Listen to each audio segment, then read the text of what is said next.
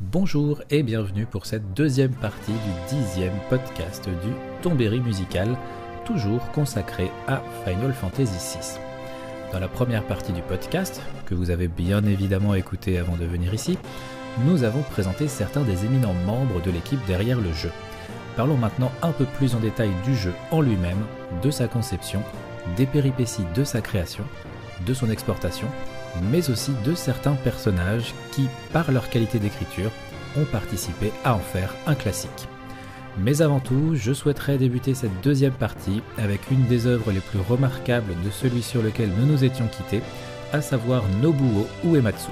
Une de ses pièces les plus célèbres d'une manière générale, mais aussi un des morceaux les plus marquants de Final Fantasy VI, peut-être même de l'histoire des musiques du jeu vidéo, puisqu'il s'agit de l'opéra Maria et Draco.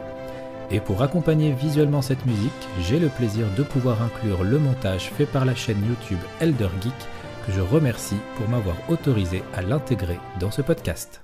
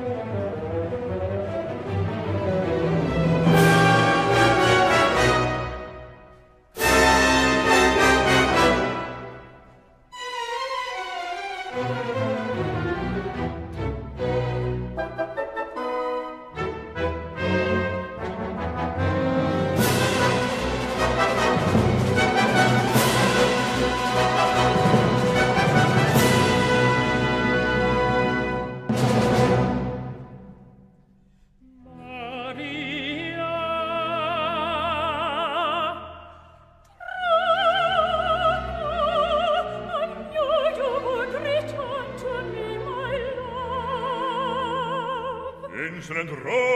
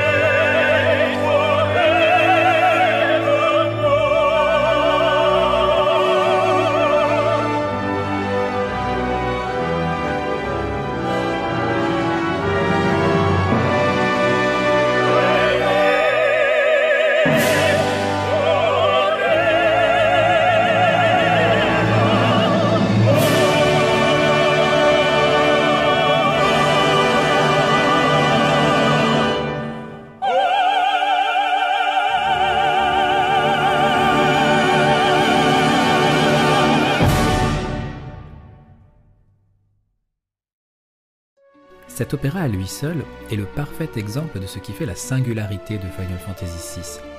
Qui s'attendrait à un opéra dans un RPG japonais de 1994 de presque 15 minutes composé pour le jeu sur Super Nintendo Un opéra intégré à l'histoire où le joueur a même un rôle à jouer car durant la représentation, il alternera entre Locke qui tentera de sauver la situation en coulisses, mais aussi Céleste qui prendra la place de la chanteuse habituelle et se verra obligée de sélectionner certaines lignes du texte. Cet opéra est composé de quatre parties. La première, l'ouverture, où l'on peut voir l'orchestre et son chef très énergique et remuant, où l'histoire est posée, puis vient la deuxième partie, ma préférée, l'aria di mezzo caratere, où Céleste chante depuis le balcon de son château, sur ce qui n'est autre qu'une variante de son propre thème. Arrive ensuite la troisième partie qui contient la Wedding Valse, le duel entre Draco et Rals, et enfin le grand final qui n'est pas dans l'extrait que vous venez d'entendre, qui est très rythmé, rapide, presque burlesque. Après que l'équipe de développement se soit mise d'accord sur l'idée d'inclure un opéra au jeu, Yoshinori Kitase en écrivit seul les paroles et les donna à Nobuo Uematsu avec pour mission d'en composer la musique. Uematsu avouera plus tard qu'il ne connaissait quasiment rien aux opéras à l'époque. Rappelons qu'il est en grande partie autodidacte. Et pourtant, voilà ce qu'il arrivera à créer. Revenons maintenant au jeu en lui-même, notamment sa conception. Nous sommes donc en 1992, le projet Final Fantasy VI débute et Hironobu Sakaguchi se prépare à laisser son poste de directeur. Il souhaite tout de même que le prochain jeu de la licence soit porteur d'une approche scénaristique non explorée par ses prédécesseurs, ce qu'on pourrait appeler une histoire chorale. Il n'y aurait donc pas un ou une héroïne en particulier, mais plusieurs protagonistes de premier plan qui rempliraient tous ce rôle, chacun avec son histoire, son vécu, ses cicatrices, ses motivations.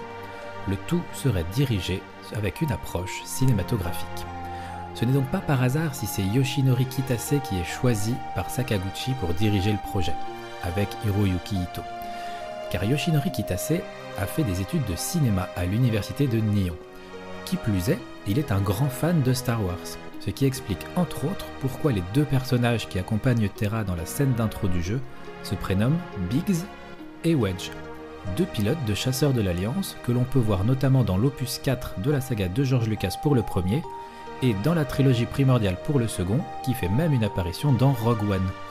Ces deux prénoms se retrouveront d'ailleurs dans plusieurs personnages dans beaucoup de Final Fantasy par la suite. Sakaguchi donc, avant de laisser la place à Yoshinori Kitase et Hiroyuki Ito, laisse un pitch de départ, une résistance face à un empire maléfique. Mais comme je vous le disais, il était aussi question de ne pas centrer l'histoire sur un seul personnage, mais que chacun ait un rôle à jouer, avec une importance aussi égalitaire que possible, chacun avec son passé, ses raisons de combattre, ses démons et ses secrets. La magie de Final Fantasy VI viendra du fait que plusieurs membres de l'équipe créeront le background des personnages, afin que chacun soit imprégné d'une profondeur et d'une symbolique unique. C'est ainsi que les personnages par exemple de Terra et Locke seront écrits par Sakaguchi lui-même, Yoshinori Kitase créera lui les personnages de Céleste, Go et Kefka, Hiroyuki Ito inventera lui le background de Xian ou Kayen, qui au final sera le personnage préféré de Sakaguchi, Tetsuya Takahashi et sa compagne Kaori Tanaka seront à l'origine de l'écriture des personnages de Relm, Edgar et Sabin, et Tetsuya Nomura sera lui à l'écriture de Setzer. Si vous n'avez jamais joué à Final Fantasy VI, ces noms ne vous disent bien sûr absolument rien, et c'est pourquoi nous allons parler un peu plus en détail de certains d'entre eux. Mais avant cela, voici un petit medley des différents thèmes des personnages justement en version orchestrale tirée de l'album Distant Worlds.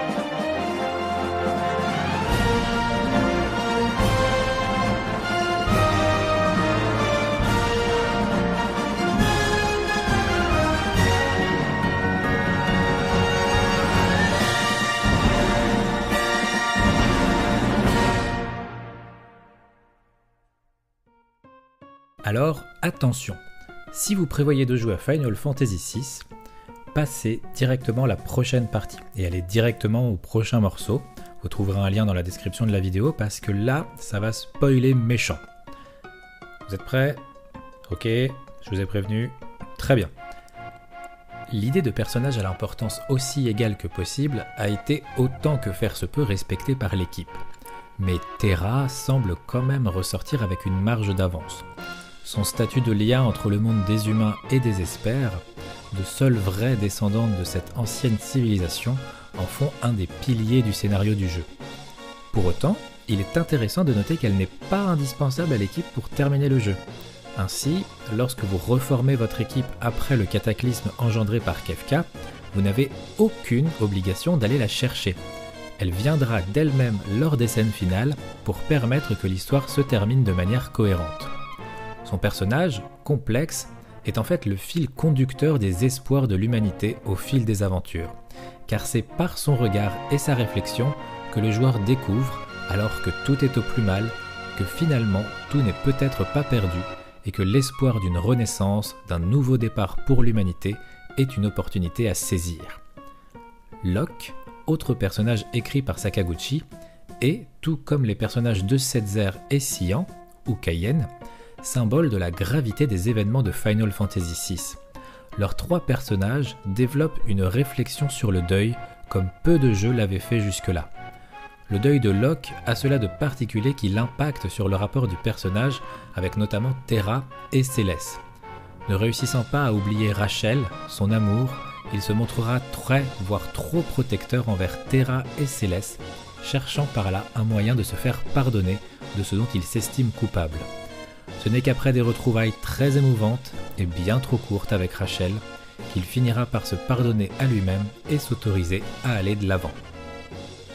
Sian, qui n'arrivera que bien plus tard dans l'équipe, portera lui aussi une histoire aussi tragique que bien écrite. Lui qui était chevalier émérite du château de Doma, se retrouve assailli par le deuil, par la faute de l'Empire, et plus précisément Kefka, qui, en empoisonnant les eaux de la ville, tuera sa femme et sa fille, ainsi que tous les autres habitants. Toute la richesse de la scène du train fantôme est portée par Sian. Ce train guidant les âmes vers un autre monde où le joueur se retrouvera coincé avec Sian dans son équipe. Il réussira finalement à en descendre, mais arrive l'une des scènes les plus déchirantes du jeu. Sian est sur le quai, soulagé d'être descendu. Il remarque dans la file d'attente des passagers sa femme et sa fille.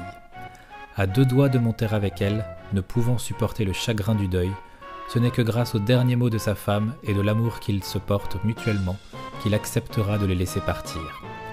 Mais si on n'en a pas fini avec ces démons, et ces derniers seront même à combattre durant le jeu, sous les noms de Trom, Sogno et Sueño, soit rêve en allemand, italien et espagnol. Plus tard encore, alors que le monde aura sombré dans le chaos et la destruction, il se fera passer pour le chevalier, amour d'une jeune inconnue, à qui il écrira des lettres pour lui faire croire que son bien-aimé est encore vivant et continue son combat. Il y a énormément de personnages passionnants et riches dans Final Fantasy VI, et je ne pourrais parler de tous, que ce soit de Céleste, Setzer, les frères Edgar et Sabin, Relm, Shadow, il y aurait largement de quoi faire un podcast supplémentaire. Mais bah, il faut faire des choix. Alors j'ai choisi de vous parler en dernier de Kefka. Alors Kefka est tout simplement un des antagonistes les plus emblématiques de l'histoire du jeu vidéo. Un des plus mystérieux, un des plus charismatiques. Sa folie n'est pas perceptible immédiatement, et son thème musical lui prêterait presque un côté burlesque allant avec son apparence colorée et son aspect clownesque sur les esquisses d'Amano. Ce n'est pas son passé qui le définit dans le jeu. Contrairement à tous les protagonistes, ce sont purement les actes fous, violents, criminels qu'il s'autorisera à faire durant le jeu qui révéleront sa folie et son nihilisme total. Il n'hésitera pas à mettre le feu ou à empoisonner toute une ville simplement pour satisfaire sa folie meurtrière. Kefka fait partie de ces antagonistes qui ne se révèlent que tard comme némésis du jeu, se cachant derrière la bêtise et la soif de pouvoir d'un empereur ou d'un président à l'image de l'empereur Aldercapt dans Final Fantasy XV, le président Deling dans Final Fantasy VIII ou le roi Baron dans Final Fantasy IV. L'impuissance que le joueur ressent face à lui est irritante, Et même lorsque des explications parcellaires et minimalistes nous sont données sur l'origine de sa folie, il nous est tout simplement impossible de le prendre en pitié. Peu d'antagonistes arriveront à une telle réussite dans leur plan de destruction et d'annihilation, et le combat final du jeu n'en est que plus intense. La musique d'ailleurs de ce combat reste aussi comme une des pièces majeures de la bande originale de Final Fantasy VI. Combat et musique divisés en quatre parties, ce qui souleva une théorie très intéressante que je vous conseille de chercher sur internet et qui voit derrière ce combat une symbolique de la divine comédie. Ainsi, en écoutant ce morceau, vous entendrez distinctement quatre parties. La première étant l'enfer, puis le purgatoire, ensuite le paradis, dont l'inspiration puisée dans les œuvres de Bach est flagrante, avant une dernière partie qui débute par le même orgue montant que celui du début de l'opening theme, et enfin un thème très rythmé, celui de la final form de Kefka.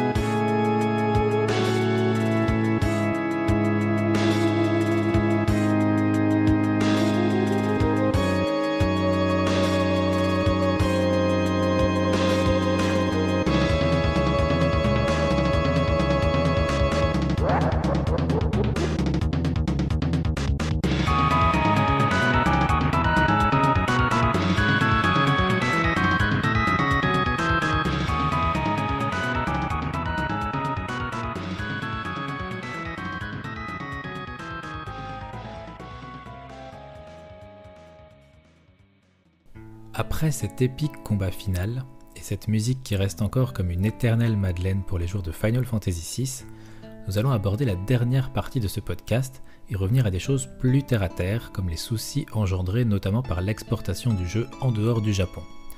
Aux États-Unis en l'occurrence, puisqu'en Europe le jeu n'arrivera qu'en 2002 sur PlayStation et qu'il faudra attendre 2007 pour avoir une version française officielle lors d'une réédition sur Game Boy Advance. Les thèmes abordés par Final Fantasy VI sont nombreux, et son exportation aux États-Unis ne s'est pas fait sans dégâts, loin de là. Alors déjà, premier détail, le jeu est sorti là-bas sous le nom de Final Fantasy III, car ce n'est que le troisième à être exporté après Final Fantasy I et Final Fantasy IV, que les Américains connaissent donc sous le nom de Final Fantasy II. Déjà là, on part bien. C'est donc Ted Woosley qui fut embauché pour traduire le jeu dans la langue de Shakespeare.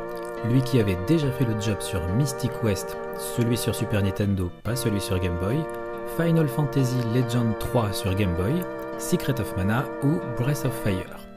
Un gars donc plutôt sûr. Sauf que là, devant les délais accordés pour la sortie du jeu aux États-Unis, Ted Woosley se retrouve avec un mois pour traduire tout le jeu. 1000 pages de texte à traduire en un mois. Et aussi, autre problème, la mission de faire tenir dans une même bulle de dialogue le même taux d'information en japonais qu'en anglais. Et ça, c'était pas une mince affaire. Ainsi, après son premier jet, Ted Woosley se voit refuser son texte, considéré comme trois fois trop long par rapport à ce qui était attendu. C'est notamment pour ça que certains personnages verront leur nom changer entre la version japonaise et la version américaine. Cayenne deviendra Sian, Stragus devenant Strago.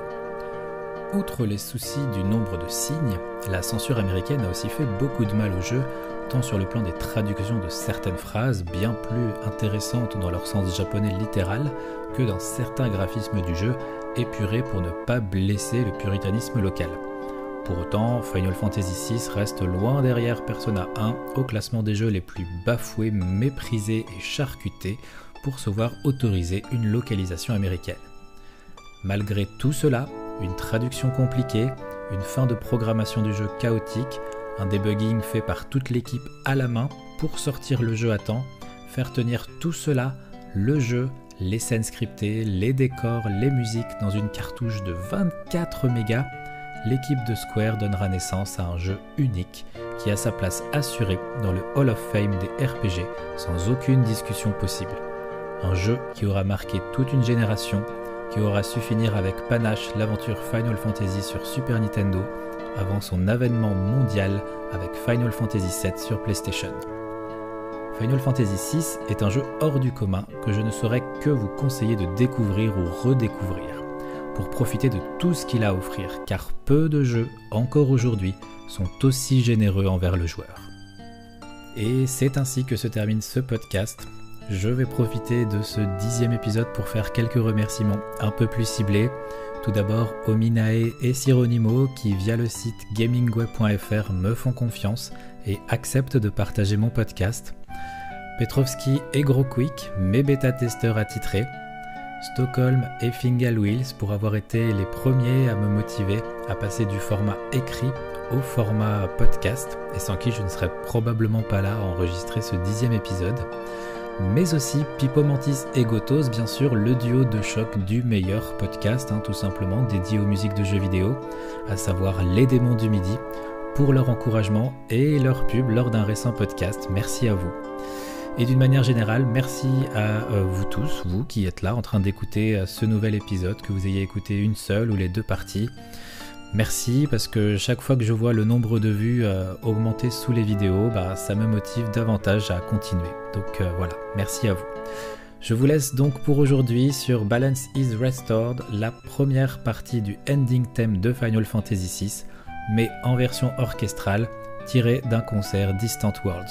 Et je vous dis bonne journée